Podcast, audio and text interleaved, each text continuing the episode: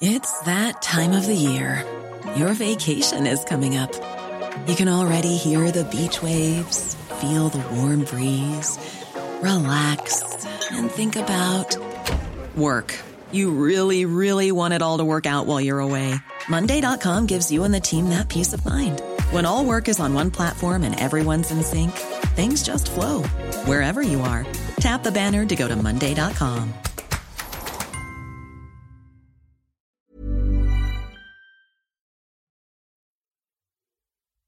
تابستون 1944 یه سال بعد از شکست سهمگین آلمان ها در کرس قوای زرهی آلمان از کمبود نیرو در نفرات، تانک و هواپیما رنج می‌بره. حالا هیتلر با جنگ در دو جبهه روبروه و در حالی که نیروهاش عازم غرب برای نبرد روز دی هستند، ارتش سرخ آماده تهاجمی گسترده در شرق میشه.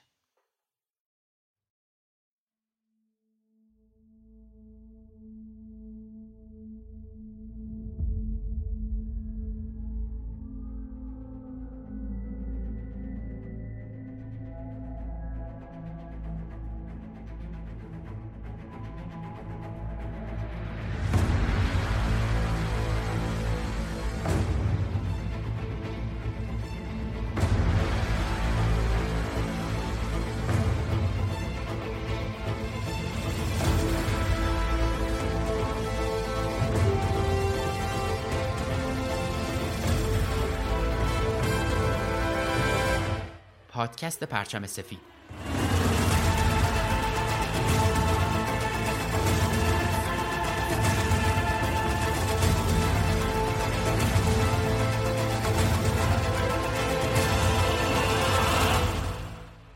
پادکست پرچم سفید پادکستی درباره یکی از سیاه ترین اتفاقایی هستش که در تاریخ بشر رخ داده و میلیون ها کشته، آواره و زخمی به جا گذاشته. موضوعی به نام جنگ.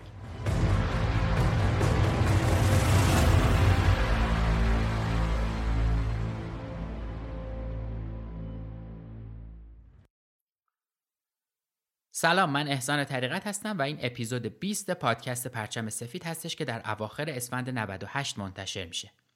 سال 98 که من در اوایل قسمت هشتمش گفتم آرزو می‌کنم و آرزو می‌کنیم که سال 98 سالی پر از شادی و دل خوش و خوبی باشه. اما خب مثل اینکه نشد.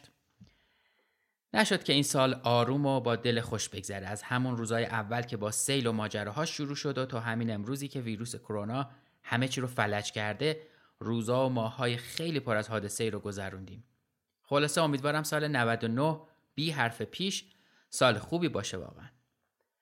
قبل از اینکه این قسمت رو شروع کنم می‌خوام دو تا پادکست جدید رو معرفی بکنم که شاید تو این ایام و توی تعطیلاتی که پیش رو داریم بتونیم گوش بدیم و ازشون استفاده بکنیم. پادکست اولی که اسمش هست کشکور رو با همکاری ویرگول دوست داشتنی درست می‌کنیم توی پادکست کشکول من در هر قسمت یه مقاله ای رو از یه سایت معتبر مثل اکونومیست یا مدیوم یا سایت های مشابه تعریف می‌کنم و هدفمونم اینه که بتونیم چند دقیقه بیشتر به موضوعاتی که می‌تونه در آینده زندگی ما رو بهتر بکنه فکر کنیم و به اون سمت پیش بریم. اما پادکست دوم هم با همکاری مجموعه دوست داشتنی لست سکن درست میشه که اسمش هست رادیو ماجرا. پادکست رادیو ماجرا روایت تجربه های خاص سفر جهانگردا و ایرانگرداییه که توی هر قسمتش داستانهای جذاب از جسارت، ماجراجویی، کشف ناشناخته ها و سفرنامه هایی رو تعریف می‌کنیم که یا تا به حال اونها رو نشنیدید یا کم شنیدید و معتقدیم که مروری بر این روایت ها و داستان ها می‌تونه جرقه باشه برای دوباره کشف کردن و تجربه کردن.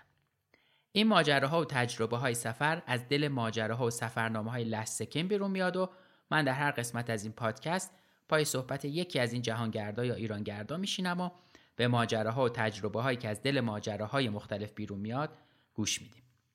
هر دو این پادکست ها یعنی کشکول و رادیو ماجرا رو می‌تونید از طریق لینک هایی که توی توضیحات می‌ذارم پیدا کنید و گوش بدید. روی همه app های پادکست مثل اپل پادکست، مثل گوگل پادکست، اسپاتیفای و app های مشابه هم می‌تونید اونها رو گوش بدید به علاوه اینکه رادیو ماجرا رو می‌تونید به زودی از روی app نوار فیدیبو شنوتو هم گوش بدید و امیدوارم لذت ببرید خب دیگه بریم سراغ قسمت بیستم که عنوانش هست عملیات بگراتیون طوفان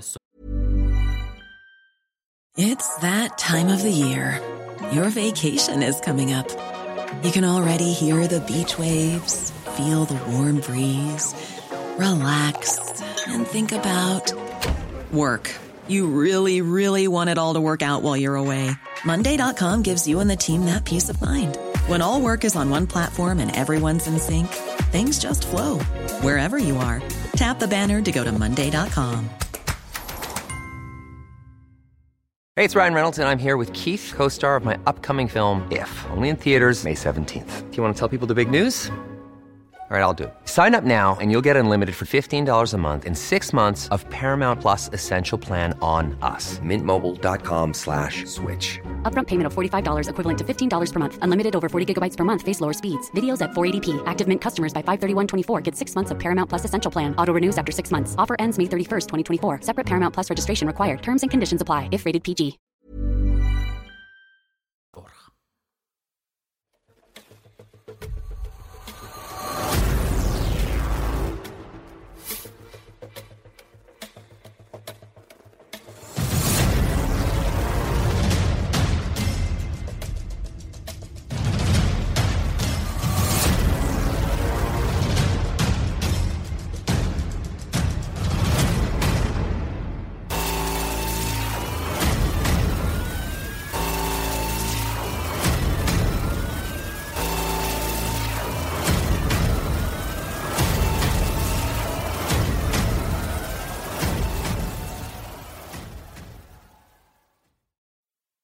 در دل شب و تحت حفاظت شدید یگان تانک جدیدی به ایستگاه قطار نزدیک مرز بلاروس رسید.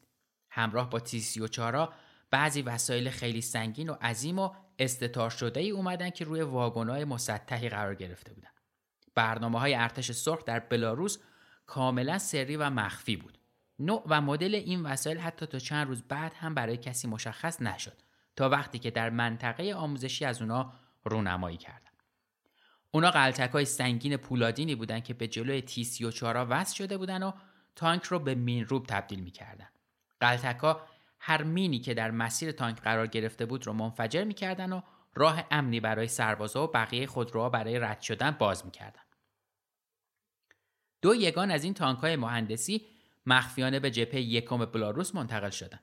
معلوم بود که فرمانده جبهه ژنرال روکوسوفسکی در تدارک حمله خاصه. اما برای مخفی موندن نیروهای شوروی در بلاروس اینطوری به نظر می اومد که اونا فقط دارن خط دفاعی خودشون رو قوی تر می‌کنن. اما تو آسمون فقط جابجایی های دورتر از خط مقدم قابل رویت بود و همه چیز طوری انجام شد که به نظر بیاد این منطقه ضعیفه و تهاجم شوروی در جای دیگه ای داره برنامه ریزی میشه. تو 6 ژوئن 1944 روزی که متفقین به نورماندی رسیدن استالین به چرچیل نوشت تهاجم تابستانی نیروهای شوروی که در کنفرانس تهران مورد توافق قرار گرفته بود در میانه ژوئن در منطقه مهمی از جبهه آغاز خواهد شد. اما منظور کدوم منطقه بود که حتی با رهبرای متفقین هم در میون گذاشته نشده بود؟ در ژوئن 1944 تو شرق آلمانا در حالت تدافعی شدیدی قرار گرفته بودند و تلاش می‌کردند تا ورود نیروهای متفقین رو در روز دی یا دی دی در فرانسه مهار بکنند. ارتش شمالی از لنینگراد عقب نشینی کرده بود و ارتش جنوبی کریمه و بیشتر اوکراین رو تقدیم کرده بود به نیروهای شوروی. در واقع فقط ارتش مرکزی به نظر می اومد که داشت استقامت می‌کرد. هیتلر و فرمانده های ارتش آلمان با نزدیک شدن تابستون به شدت نگران شده بودند. اونا هیچ اطلاعات دقیقی از زمان یا مکان تهاجم اصلی شوروی نداشتند. آلمانا فکر کردن که استالین دنبال استفاده کردن از دستاوردهای اخیرش تو اوکراینه. به همین خاطر هم بود که اونا دیده بودن ارتش سرخ فاصله کمی با رومانی و میادین نفتیش داره. تو تابستون 1944 ذخایر ارزشمند تانک و هواپیماهای آلمان آزم جنوب شدن. وقتی که فرماندهی استافگاه شوروی فرستادن ذخایر آلمان به جنوب رو دید تصمیمشون برای حمله قافلگیرانه به بلاروس قطعی شد. ارتش سرخ فرصت انتقام از سختترین شکستی رو پیدا کرد که به دست آلمانا در ماهای اولیه جنگ متحمل شده بود. نام عملیات رو گذاشتن بگراتیون. استافکا طرح سلسله حملاتی رو علیه جناحین ارتش مرکزی ریخت که شهرهای ویتبسک و بابروسک به محاصره در می اومدن و نابود می شدن. ارتش سرخ به منسک پیشروی کرد و مسیر عقب نشینی آلمان رو میبست در واقع هدف شوروی چیزی کمتر از نابودی کامل ارتش مرکزی آلمان نبود.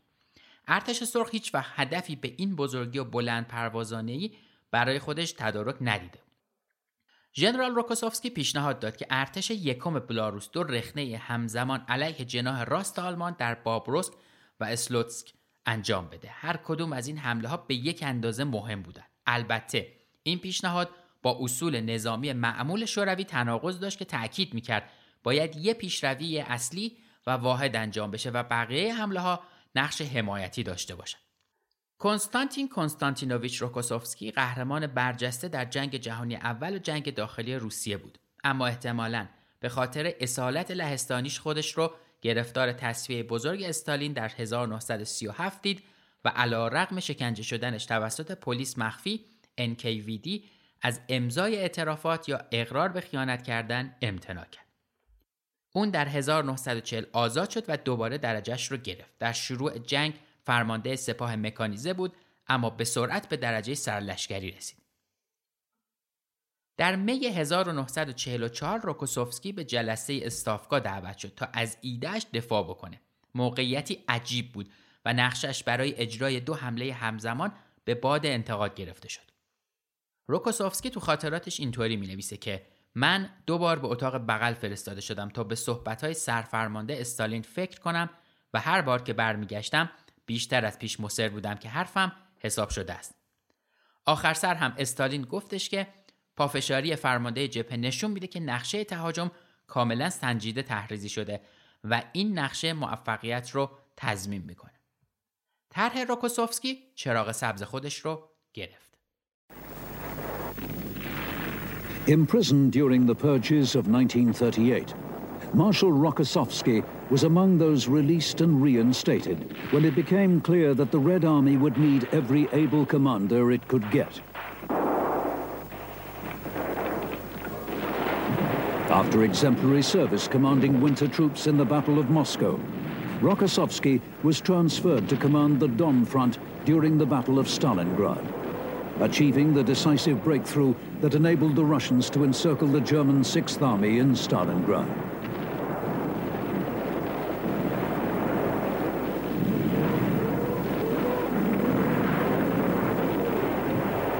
In the later years of the war, Rokossovsky commanded army groups in Belorussia, Poland and Germany.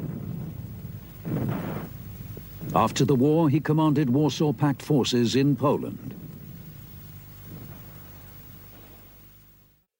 ویتبسک توسط ارتش سوم پنزر ژنرال راینهارت نگه داشته شده بود. دیگه در 1944 توی ارتش سوم پنزر آلمان به ندرت تانکی پیدا می‌شد. ژنرال راینهارت جنگ رو با فرماندهی لشکر چهارم پنزر شروع کرد اما در خلال نبرد 1944 مسکو جانشین هانس فرمانده ارتش سوم پنزر شد.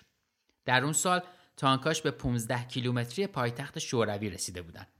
ارتش مرکزی از چهار ارتش تشکیل شده بود و مجموعاً نزدیک به یک میلیون نفر رو شامل می شد. اما عملیات بگراتیون عملیات بگراتیون در واقع بزرگترین و کاملترین عملیات تدارک دیده شده شوروی از اول جنگ بود. اگر آلمانا به تدارکات شوروی پی می بردن فورا جبهه بلاروس رو تقویت می کردن. جنگلا و باطلاقا به اندازه کافی مشکل درست کرده بودن و قوای کمکی آلمان می‌تونست فاجعه بار باشه. بنابراین پنهانکاری اهمیت بالایی داشت و تمام نیروهای انتقالی فقط در شب جابجا می شدن. اون هم در تاریکی و بدون نور.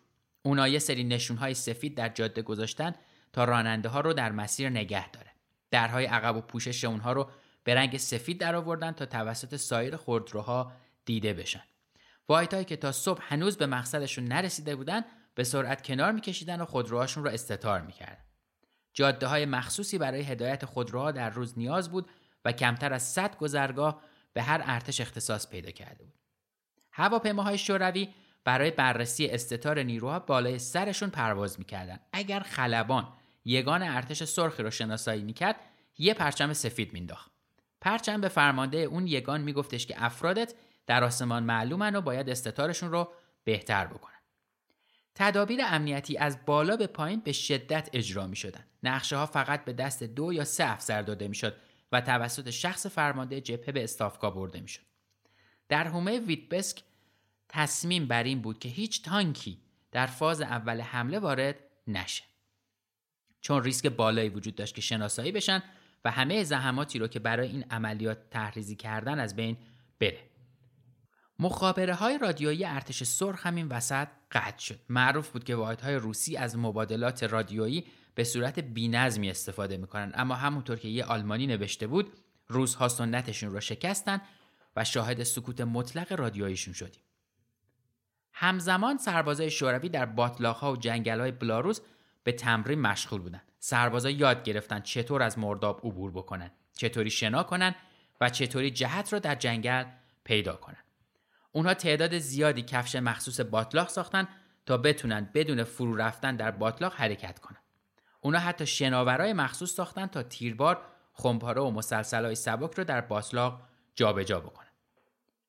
اونا مسیرهای خاصی رو هم از توی جنگل با از بین بردن شاخه ها و صاف کردن مسیر درست کردن تا ماشین بتونه به راحتی عبور بکنه. همزمان تدارکات با ریل هم سرازیر شده بود. استافکا به نیروهاش دستور داده بود که نیروها پنج برابر حد نرمال برای حمله مهمات ذخیره کنند و این مقادیر توپ، گلوله و نارنجک برای حمل شدن به 6500 واگن قطار نیاز داشت. در مجموع 400 هزار تن مهمات و 300 هزار تن سوخت و بیش از 500 هزار تن غذا و علوفه به نیروهای بلاروس منتقل شد. اینطوری که در هر روز 100 قطار تدارکاتی وارد جبهه می‌شد. امکان نداشت که چنین آماده سازی عظیمی کاملا پنهان بمونه و فرمانده های آلمانی همچنان فکر می‌کردند که حمله شوروی در اوکراین انجام خواهد شد. فیلد مارشال بوش فرمانده ارتش مرکزی سه روز قبل از تهاجم شوروی به مرخصی رفت ولی ارتش میلیونیش زیر حمله ترکیبی چهار جبهه شوروی قرار گرفت. چهار و دو دهم میلیون سرباز، پنج هزار و دیویست تانک و توپ خودکششی و پنج هزار و سیصد فروند هواپیما. آخرین مقدمات تهاجم به دست مهندسین ارتش سرخ سپرده شد. اونا دو طرف میادین مین عظیمی در جلوی خطوطشون درست کرده بودن. حالا مهندسا باید از وسط این میادین مین میخزیدن و برای حمله معبر امنی ایجاد می‌کردن. اونا باید در تاریکی و سکوت کار می‌کردن و تنها دو شب تا تموم شدن کارشون فرصت داشتن. عنصر کلیدی هر مین مکانیزم منفجر شدن اون مینه که فشار روی اون باعث انفجار می‌شد. خونساسازی در ابتدا با پیدا کردن محل مین و بعد درآوردن یا غیر فعال کردن مکانیزم آتشش انجام می‌شد و در آخر بردن مین غیر فعال به محلی امن. تیم های پاکسازی مین باید سریع و با آرامش کار می‌کردن. اونها می‌دونستن که هر اشتباهی می‌تونه به بهای جونشون تموم بشه. برای صرفه‌جویی در زمان مهندسا فقط چاشنی رو بیرون می آوردن و خود مین رو همونجا رها می‌کردن. اونا از تله های انفجاری آلمان هم نگران بودن. مثلا سیمای لغزشی مخفی شده در میون علفزارهای دراز تابستونی. دو طرف مجبور بودن مرتبا شیوه هاشون رو اصلاح و بروز بکنن تا با خطرات و ترفندهای جدید دشمنشون مقابله بکنن. قدم به قدم مهندسا در دل این منطقه مرگبار راه باز می‌کردن و در عرض فقط دو شب سی و چهار هزار مین رو خونسا کردن. این آخرین مرحله قبل از عملیات بود و از طریق این معابر ارتش سرخ حالا آماده اجرای یکی از بزرگترین و سرنوشت سازترین عملیات تاریخ بود.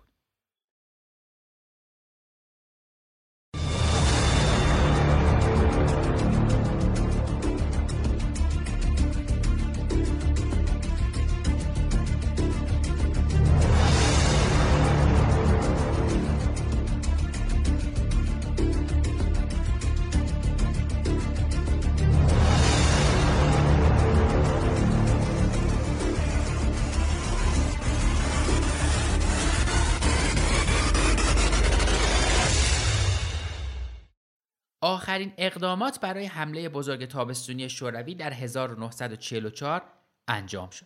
تغییر دقیقه 90 زمان حمله فقط انتظارات رو بیشتر می‌کرد. عملیات بگراتیان در 22 ژوئن شروع شد. سومین سالگرد تهاجم آلمان یعنی تهاجم به بارباروسا. حمله در جناح شمالی با حملات راکتی به ویسنیتی و ویتبسک شروع شد. سربازا جبهه یکم بالتیک و سوم بلاروس با موفقیت مواضع اولیه آلمان رو اشغال کردند. سربازای جبهه های یکم بالتیک و سوم بلاروس با موفقیت مواضع اولیه آلمان را اشغال کردند. تا شب واحدهای شوروی در سراسر جبهه درگیر شدند در حالی که حملات راکتی تهاجم خونینی را رقم زد. صدها هواپیما از بالا رسیدند تا روی سر خط مقدم آلمان بمب بریزند. در سپید دم تی 34 به حمله اضافه شدند و انبوهی از هواپیماهای بمبافکن ایلوشین از خط گذشتند. اونا فقط یک هدف داشتند. شکار و نابودی توپخونه های آلمان در عقبه دشمن. توپخونه سنگین آلمان حریفی ترسناک بود و می‌تونست تهاجم را زمینگیر بکنه اما نسبت به حملات هوایی هم به شدت آسیب پذیر بود. هواپیماهای ایلوشین نقش مهمی توی این حمله داشتند. ایلوشین توسط سرگئی ایلوشین در دفتر طراحی مرکزی شوروی طراحی شده بود و خیلی زود این هواپیما به پرتیراژترین هواپیمای نظامی تاریخ بدل شد.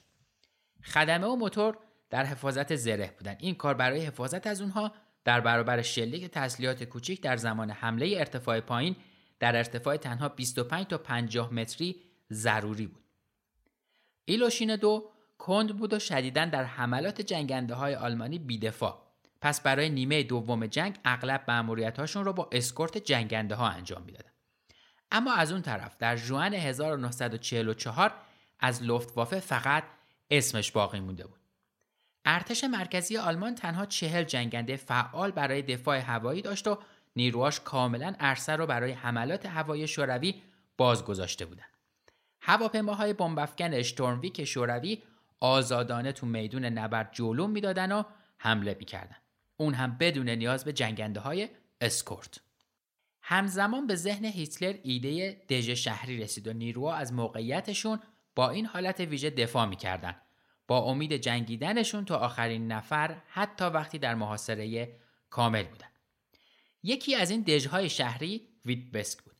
شهر توسط سپاه 53 دفاع می‌شد. بخشی از ارتش سوم پنزر ژنرال راینهارد هم بعد از روز اول نبرد راینهارد پیشنهاد عقب نشینی نیروهاش از ویتبسک قبل از قیچی شدنشون رو ارائه کرد. اما فیلد مارشال بوش دستور پیشوا رو ابلاغ کرد که احتمالا می‌تونیم حدس بزنیم چی هستش. پیشوا دستور داده بود شهر به هر قیمتی حفظ شود.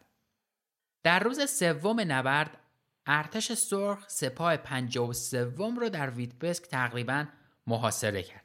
وقتی که دیگه دیر شده بود هیتلر مجوز عقب نشینی رو داد اما هنوز اصرار داشت که یک لشکر در ویتبسک با دستور نبرد تا آخرین لحظه باقی بمونه. تلاش ناامیدانه آلمانا برای خروج از تله در نطفه خفه شد. نقشه گریز به رهبری لشکر چهارم میدانی لفتوافه انجام گرفت که با رخنه در جنگلای جنوب غربی شهر دنبال شد. اما در اونجا هم زیر گلوله بارون کوبنده با حمله هوایی قرار گرفتن و نابود شدن. بعد از پنج روز نبرد سپاه 53 آلمان هم تسلیم شد. 17 هزار بازمونده به اسارت در اومدن که در بینشون فرمانده سپاه ژنرال گالویتزر حضور داشت. تنها لشکر پیاده باقی مونده در ویتبسک هم سرنوشت مشابهی پیدا کرد. ارتش سرخ وارد شهر شد و پل رود دوینا رو تصرف کرد. یه سری از آلمانا در آخرین لحظه تلاش کردند که فرار بکنن اما همشون کشته یا اسیر شدن. همزمان در جنوب جبهه یکم بلاروس روکوسوفسکی حمله هاشون به سمت شهر بابروسک رو شروع کردن. این همون نقطه بود که روکوسوفسکی با بحث و جدل تلاش کرد حمله دو بازویی یا گازنبوری از جهت روکاچوف و روستای پاریچی انجام بده. ژوکوف هم برای نظارت بر تهاجم ارتش سوم ژنرال گورباتوف اومد.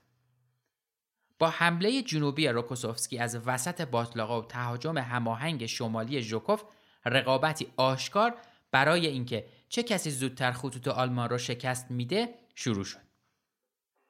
نزدیک روگاچوف های سنگین شوروی در تاریکی شب حمله کردند.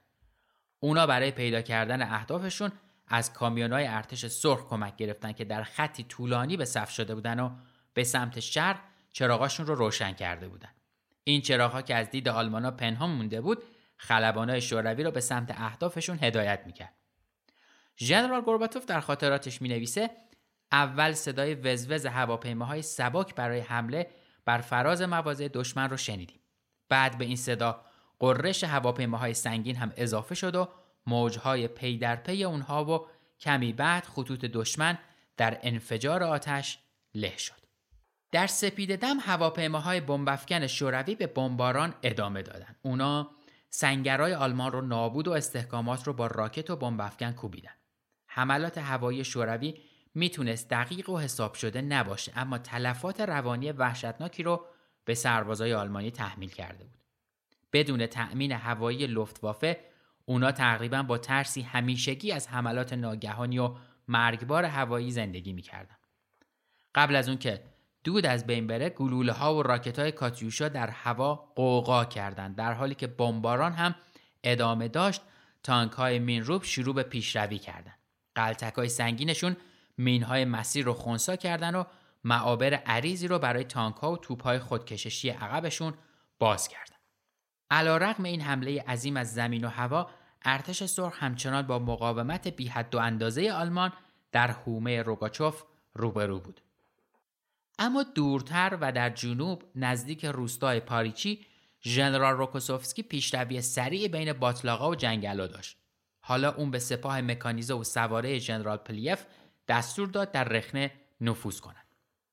قمار روکوسوفسکی برای حمله از دو جناح موفقیت آمیز بود. اون پیشروی کرده بود و قبل از ژوکوف ماجرا رو تمومش کرد. لشکر پنزر ارتش مرکزی دستور ضد حمله در نزدیکی روگاچوف رو گرفت اما در آخرین لحظه دستورات اضطراری جدیدی برای رفتن به جنوب و متوقف کردن پیشروی روکوسوفسکی دریافت کردند. خیلی از تانکاشون در عراضی صعب العبور و باطلاقی خراب شد اما روکوسوفسکی رخنه ای که باز کرده بود رو گسترش داد و قوای تازه نفس رو سرازی کرد و قطعا یک لشکر پنزر نمی‌تونست اون رو متوقف کنه. مدافع های آلمان در حومه روکاچوف تانک های ذخیرشون رو از دست دادن و زیر حملات چکشی پیاپی ژوکوف از هم فرو پاشیده شد. ارتش نهم آلمان به محاصره درآمد دو روز بعد تسلیم شدن و 20 هزار آلمانی به اسارت گرفته شد. هدف بعدی ارتش سرخ مینسک پایتخت بلاروس بود.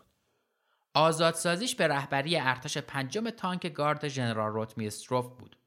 نقشه تانک های روتمیستروف این بود که مستقیما از شاهراه اسمولنسک مینسک پایین برن اما تلاشا برای تصرف اورشا در کنار جاده به طرز خونینی دفع شد. به همین خاطر تصمیم گرفتن که حمله از vicinity ویتبسک رو انجام بدن. جایی که ارتش سرخ یک رخنه در مواضع آلمان ایجاد کرده. پنج هزار تانک ارتش پنجم تانک گارد حملهشون به سمت بوریسوف رو در دل عقبه ارتش مرکزی شروع کردن. برای دو روز پیشرویشون تقریبا بدون مقاومت بود. همزمان هیتلر فیلد مارشال بوش رو از فرماندهی عزل کرد.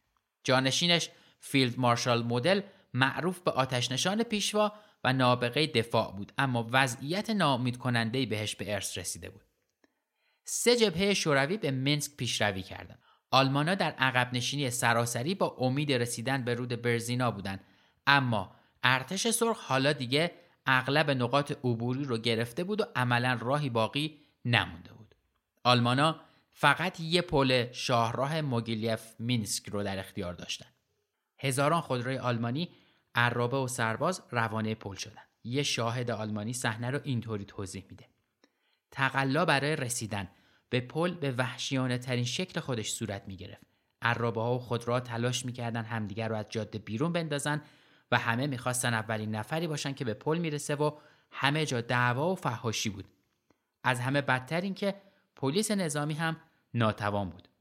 اما شاید بدتر از همه اینها ترس دائمی از حمله هوایی بود. هواپیماهای تهاجم زمینی اشتورنویک ستونهای عقب نشینی آلمان ها رو میکوبیدن. شرایط خیلی مشابه تابستون 1941 بود اما حالا جای نیروها عوض شده بود. این آلمانا بودن که وحشت زده و مبهوت فرار می‌کردن. فراری های آلمان زیر حملات پیاپی هوایی بودن و حالا نمی‌تونستن انتظار فرصت یا ترحم داشته باشن.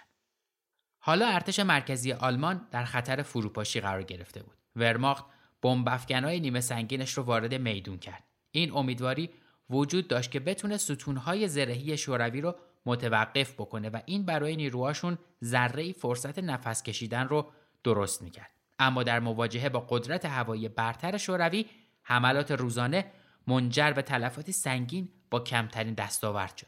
یک هفته پس از تهاجم لشکرهای پنزر آلمان از اوکراین سر رسیدند. لشکر پنجم پنزر آلمان تجدید قوا شده با گردانهای تانک تایگر آماده ملاقات با ارتش پیشقراور روتمیستروف بود. تایگرها و پنترا پیشروی شوروی و طی نبردی خونین کم کردند. در جولای 1944 ارتش پنجم گارد تانک هنوز تانک های جدید تی 34 رو دریافت نکرده بودند. این مدل بروز شده مجهز به توپ بسیار قدرتمند 85 میلیمتری بود با اینکه اون رو همتراز با تانک های آلمانی یا پنتر نمی کرد اما در رویاروییشون حرفی برای گفتن داشتن. نبرد تانک ها برای دو روز طول کشید. ارتش سرخ متحمل تلفات وحشتناکی شد اما قدرت زرهی آلمان هم کم شد. اون هم از 159 تانک به تنها 18 تانک. سرنوشت مینسک نامشخص بود. تایگرا و پنترا برای ارتش مرکزی اندکی زمان خریدن اما نمی‌تونستن سراسر جبهه رو نگه دارن. در سپید دم 3 جولای تانک های جبهه های یکم و سوم بلاروس از شمال و جنوب شرقی وارد مینسک شدن و تتمه دو ارتش آلمان رو محاصره کردند. همزمان جبهه دوم بلاروس از شرق عقب نشینی آلمان رو تحت فشار قرار داده بود. نابودی مقاومت آلمان در مینسک یه هفته زمان برد. محاصره مینسک باعث اسارت 35 هزار تن از جمله 12 ژنرال شد. حالا ارتش مرکزی آلمان متحمل تلفات مهیبی شده بود. 17 لشکرش ظرف تنها دو هفته نابود شده بودند. آلمانا در مجموع تقریبا 409 هزار تلفات دادن و 150 هزار تن از اونا اسیر شدن. لشکرهای پنزر آلمان هنوز قوی بودند اما لشکر مرکزی دیگه سربازی برای تشکیل خط دفاعی نداشت. عملیات بگراتیون تا 19 آگوست به پایان نرسید. تا اون زمان ارتش سرخ به مرکز لهستان، مرز پروس شرقی و دریای بالتیک رسیده بود. پنج جبهه شوروی در جبهه‌ای به وسعت بیش از هزار کیلومتر بین 550 تا 600 کیلومتر پیشروی کردند. موفقیت عملیات از نهایت انتظارات فرماندهی عالی استافکا هم بیشتر بود. بعد از عملیات بگراتیون استالین روکوسوفسکی رو با اسم و فامیل پدرش یعنی کنستانتین کنستانتینوویچ خطاب قرار داد. تنها کسی که قبل از این چنین افتخاری نصیبش شده بود مارشال شاپوشینکوف بود که از معتمدترین ژنرالای استالی بود. پیروزی شوروی به قدری بزرگ بود که بعضی از خبرگزاری های خارجی شک داشتند که گزارش دقیق باشه. به همین خاطر استالین تصمیم گرفت نشونشون بده که ماجرا از چه قراره. اون دستور شروع عملیات والتس بزرگ رو داد که این اسم رو از روی یه فیلم معروف آمریکایی برداشته بود. قطارهای بلاروس مخفیانه به مسکو آورده شدن و سیرک مرکزی مسکو و استادیوم دینامو بسته شد. تو 17 جولای اعلام عمومی شد که زندانیای آلمانی اسیر شده در عملیات بگراتیون در خیابونهای مسکو رژه خواهند رفت. اهالی مسکو به خیابان ریختن و این صحنه عجیب رو می‌دیدن. جلوی اونا 19 ژنرال آلمانی با یونیفرم کامل قرار گرفته بود. به دنبال اونا بیش از هزار افسر حرکت می‌کرد و پشت سر اونا ستونای سربازای درمونده و ژولیده آلمانا بودن که داشتن راه می‌رفتن. این چیزی بود که استالین می‌خواست دنیا ببینه. سرنوشت ارتش آدولف هیتلر که زمانی فاتح غرور آفرین زمان خودش بود. مردم مسکو اغلب در سکوت نظاره می‌کردن. در ذهن خیلی از اونا سربازای آلمانی تقریبا به طور کامل تحقیر شده بودند. مردم شوروی زیر تبلیغات بی حد و حصری قرار داشتند اما تلفات سنگین و خشونت باج رو هم متحمل شده بودند. 57 هزار اسیر آلمانی از شهر به سمت اردوگاه های کار اجباری در شرق رژه رفتند. به دنبالشون تمیز کننده های خیابونی حرکت می‌کردند و هر گونه ردی از فاشیستای منفور رو میشستن. این نمایش خیره کننده به شدت اهالی مسکو ناظرای خارجی رو همونطوری که انتظار می‌رفت تحت تاثیر قرار داد. حالا هیچ کس به پیروزی قاطع نهای روزها شک نداشت.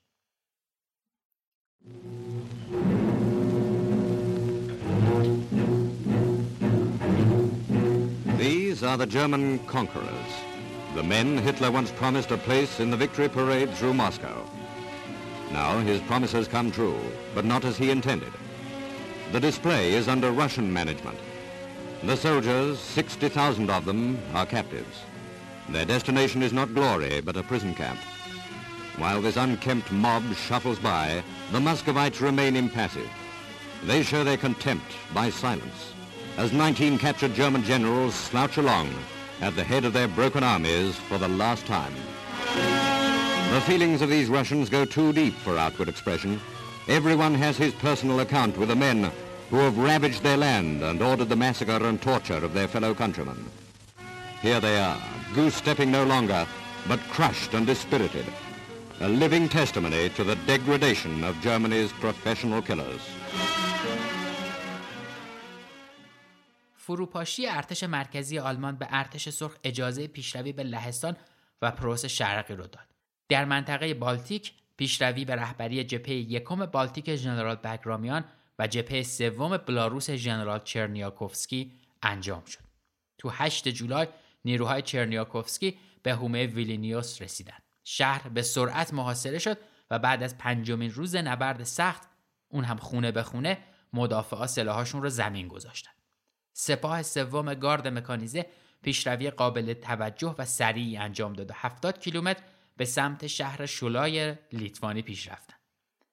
در 31 جولای فرمانده هنگ هشتم مکانیزه به مقر سپاه پیام داد که بگه ما در ساحل خلیج ریگا هستیم.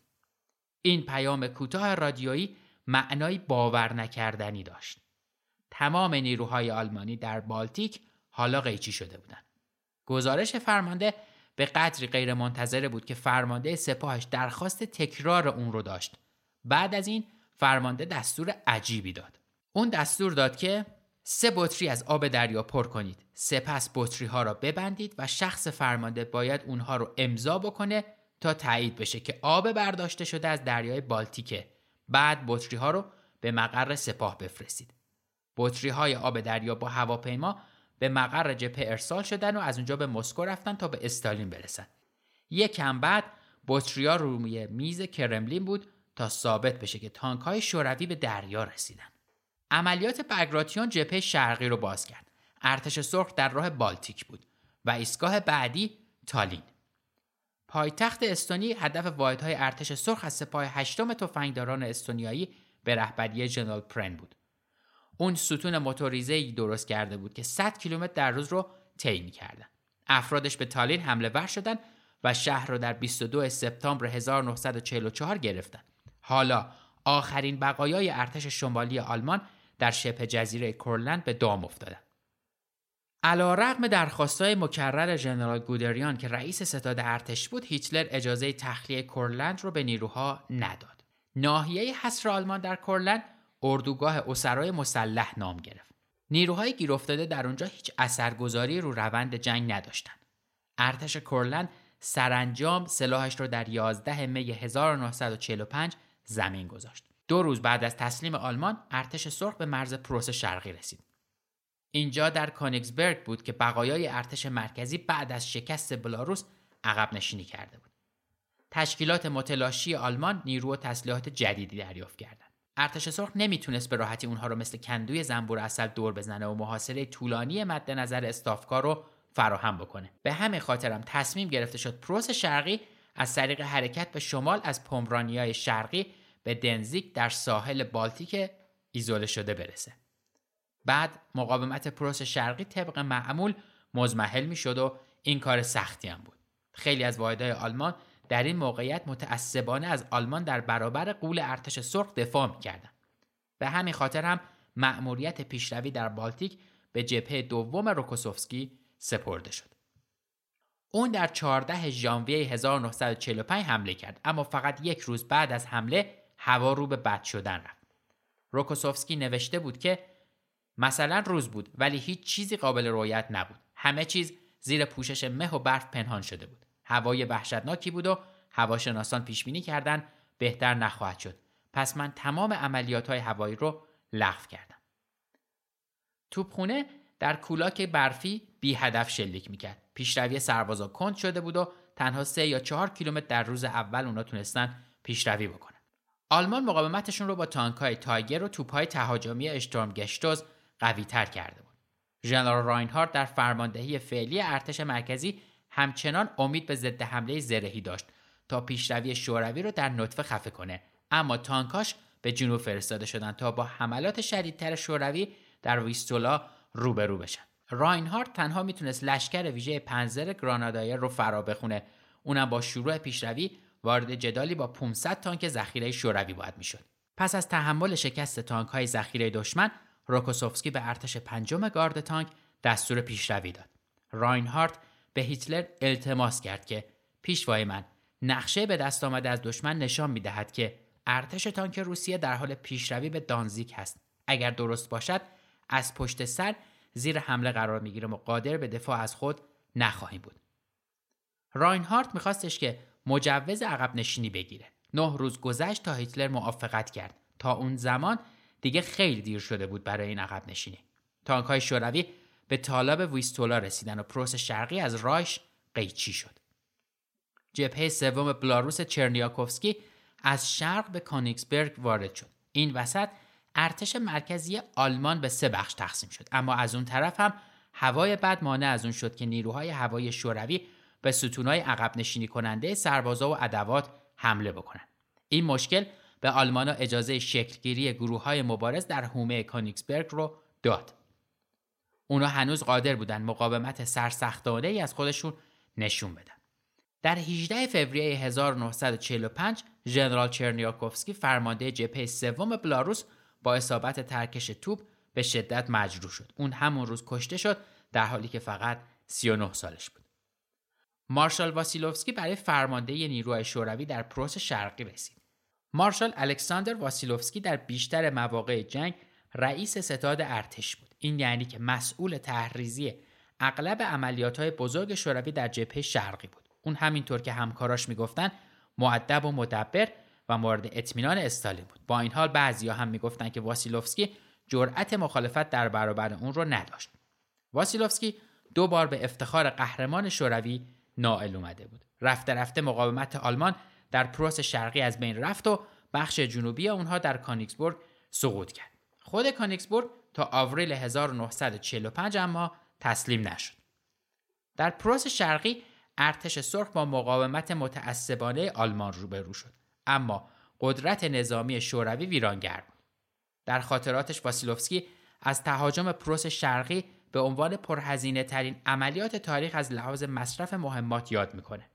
اون تخمین زد که در این تهاجم ارتش بیش از 15 هزار واگن قطار مهمات مصرف شده دژ شهری کانیکسبورگ سرانجام با توپخونه شوروی مجبور به تسلیم شد تسلیم شدنش برای ارتش سرخ 92 هزار اسیر دیگه به همراه آورد.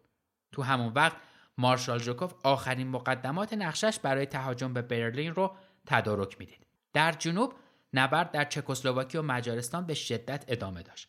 جبهه های دوم و سوم اوکراین با لشکرهای ویژه اس اس در راه اتریش می جنگیدن و همه اینها به خاطر موفقیت عملیات بگراتیون ممکن شده بود.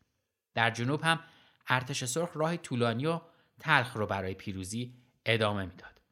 این روند در کیلومترها دورتر در شرق در 1943 شروع شده بود جایی که نیروهای روس آماده عبور از رود دنیپر شدند و پشت اونها عملیات اوکراین قرار گرفته بود.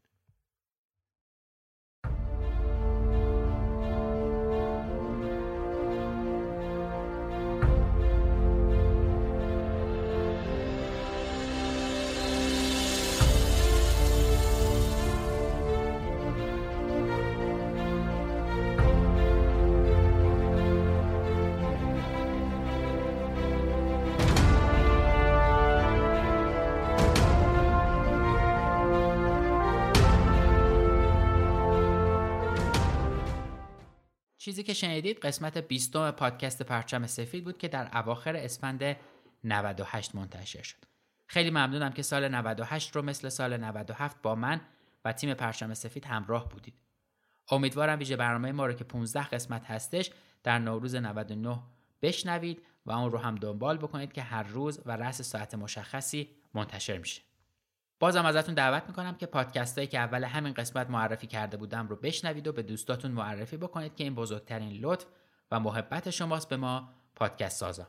اگر دوست داشتید از ما حمایت مالی هم بکنید لینکش رو در توضیحات همین قسمت می‌تونید پیدا کنید یا می‌تونید برید به سایت پادکست پرچم سفید با آدرس whiteflagpodcast.com خب اینم از پرونده پادکست پرچم سفید در سال 98 و امیدوارم امیدوارم امیدوارم که سال 99 سال خیلی خوبی باشه برامون تا بتونیم این همه اتفاقی که در سال 98 افتاده رو فراموش بکنیم یا حداقل کمتر به خاطر بیاریمشون. هرچند واقعا با این همه اتفاقی که در سال 98 دیدیم ما اون آدمای سابق نمیشیم. پادکست پرچم سفید پادکستی درباره یکی از سیاه ترین اتفاقایی هستش که در تاریخ بشر رخ داده و میلیون ها کشته، آواره و زخمی به جا گذاشته. موضوعی به نام جنگ.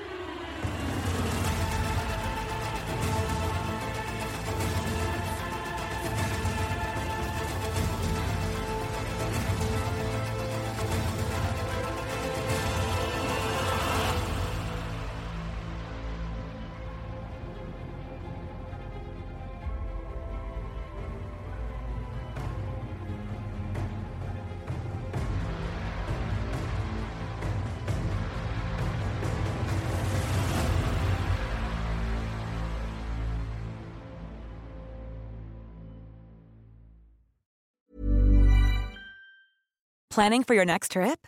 Elevate your travel style with Quince. Quince has all the jet setting essentials you'll want for your next getaway, like European linen, premium luggage options, buttery soft Italian leather bags, and so much more. And is all priced at 50 to 80% less than similar brands. Plus, Quince only works with factories that use safe and ethical manufacturing practices. Pack your bags with high-quality essentials you'll be wearing for vacations to come with Quince. Go to quince.com/pack for free shipping and 365-day returns.